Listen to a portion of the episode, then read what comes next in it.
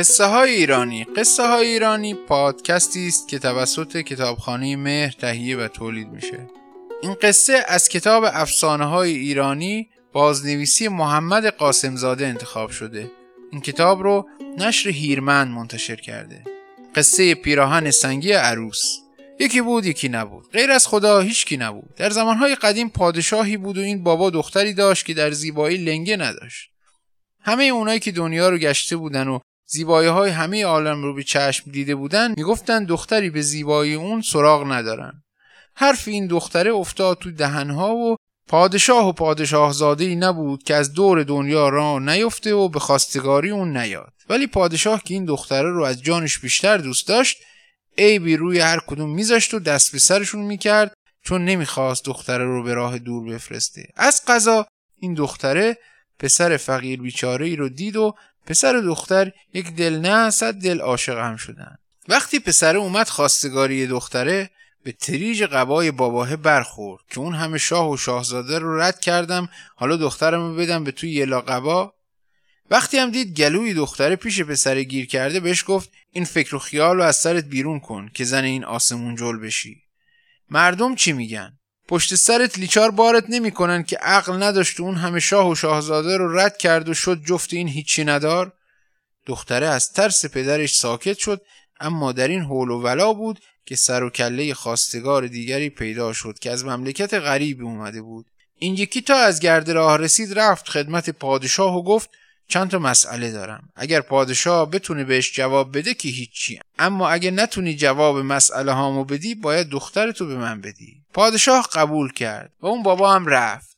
این خواستگار فردا چهارده تا اسب فرستاد که همه یک قد و یک شکل بودند و به پادشاه گفت باید معلوم کنه کدومشون یک ساله کدومشون دو ساله و سه سالن.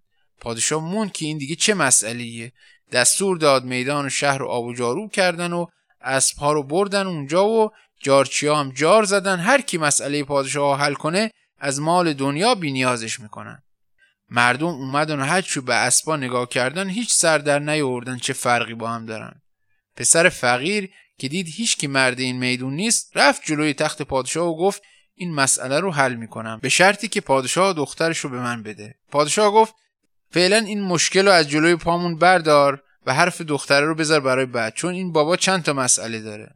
پسره قبول کرد و گفت چند ظرف پر شیر با یونجه و جو بیارن و گوشه میدون بذارن. تا اون جواب درست و حسابی به این عقل کل بده. زود شیر و یونجه و جو رو آوردند. خواستگارچی زبر و زرنگ فهمید دستش رو شده و این پسره هرچی نداشته باشه عقل و هوش خوبی داره. پسره که پی برد تو دل خواستگار خالی شده گفت حالا اسباتو ول کن ببینم.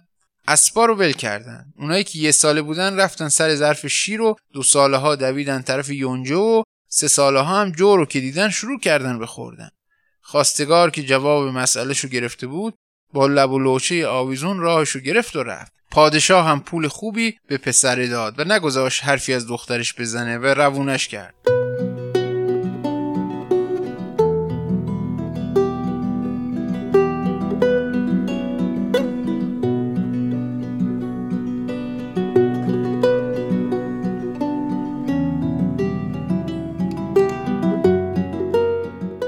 همه سرشون به کار خودشون گرم بود و چهل روز که گذشت باز سر و کله اون بابا پیدا شد و این دفعه چهل صندوق سربسته ورده بود و پادشاه باید معلوم می‌کرد که تو کدوم یکی زن گذاشته تو کدومشون مرده. پادشاه فهمید که جواب این مسئله کار هیچکی نیست جز این پسره که خدا به جای مال بهش عقل داده. فرستاد دنبال پسره که بیاد و این صد رو از راهش برداره. مثل دفعه قبل میدون رو جارو کردن و صندوق ها رو گذاشتن وسط. پسر اومد و یکی یکی اونها رو برداشت و سبک سنگینشون کرد و دست گذاشت روی یکی و گفت این توش زنه این یکی مرده این یکی زنه. همه صندوقا رو معین کرد و درشون رو که باز کردن معلوم شد راست میگه. پادشاه که هم خوشحال شده بود و هم از هوش پسره حیران و مات مونده بود خواستگار را فرستاد پی کارش و به پسره هم پیشکش خوبی داد و روونش کرد. از اون طرف خواستگارچی جلومبر که از هوش این پسر عقل از کلش بریده بود هی دوروورش گشت تا شاید دلش رو به دست بیاره و با خودش همراهش کنه. اما اون بیچاره نمی‌دونست این پسره هم عقل و هوش خوبی داره هم رقیبشه. وقتی از این کار معیوز شد یک سنگ آسیاب فرستاد قصر پادشاه و گفت یا از این سنگ پیرهنی برام میدوزی یا باید دخترتو به من بدی. پادشاه دید این توبه میری دیگه از اون توبه میریان نیست. و شاید پسره هم از پسش بر نیاد. ترس برش داشت. اما باز فرستاد سراغ پسره و همین که اومد بهش گفت رقیبش چی خواسته. پسره قبول کرد. طبق معمول میدون آب و جارو کردن و سنگ و بردن اونجا. پسره همین که رسید دیدن جیبای قباش رو پر شن کرده. مامورایی که سنگ رو قلد داده بودند و ارده بودند موندن که این عقل کل می‌خواد چیکار کنه. پسره اول کار رو کرد به پادشاه و گفت من این دفعه پول و پیشکشی نمی‌خوام باید دستور بدی اول دخترتو برای من عقد کنن تا منم جواب این بابا رو بدم و برای همیشه بفرستمش به کارش. پادشاه دید در بد مخمسه گیر کرده. یا باید دخترش رو به این خواستگار غریبه بده که هیچ معلوم نیست کی هست و چه کاره است یا به این پسری که همه رو انگوش به دهن گذاشته. خوب که فکرشو کرد دید این پسره هم جلوی دست خودش کار می‌کنه و هم عقل و هوش خوبی داره. شاید به کارش بیاد. قبول کرد.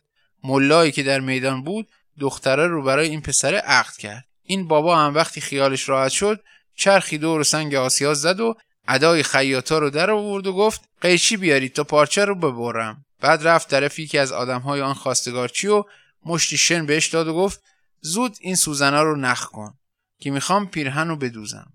خواستگار با آدماش مونده بودن که چه کار کنن. می‌دیدن آدمی زرنگتر از خودشون پیدا شد و بهشون رو دست می‌زنه. اما کم نیوردن و گفتن مگه میشه این شن ریزا رو نخ کرد؟ پسر گفت وقتی میشه از سنگ پیرهن دوخت میشه شن رو هم نخ کرد. خواستگار که جواب دندان شکنی گرفته بود فهمید حریف این جلنبری که باد گره می‌زنه و نسیم و میدزده نمیشه. این بود که راهشو گرفت و رفت و دختر پادشاه ماند برای این پسره. پادشاه دستور داد شهر رو چراغونی کنند و هفت شب و هفت روز جشن بگیرند. جشن که تمام شد دختر و پسر را دست به دست دادند و آنها رفتند سر خانه و زندگیشان و به خیر خوشی با هم سر کردند. این پسر و دختر به مرادشان رسیدند. شما هم به خواستتان برسید. این قصه بازنوشته افسانه پیراهن عروسی از سنگ آسیا از افسانه های آذربایجان گردآوری سمد بهرنگی و بهروز دهخانی بود.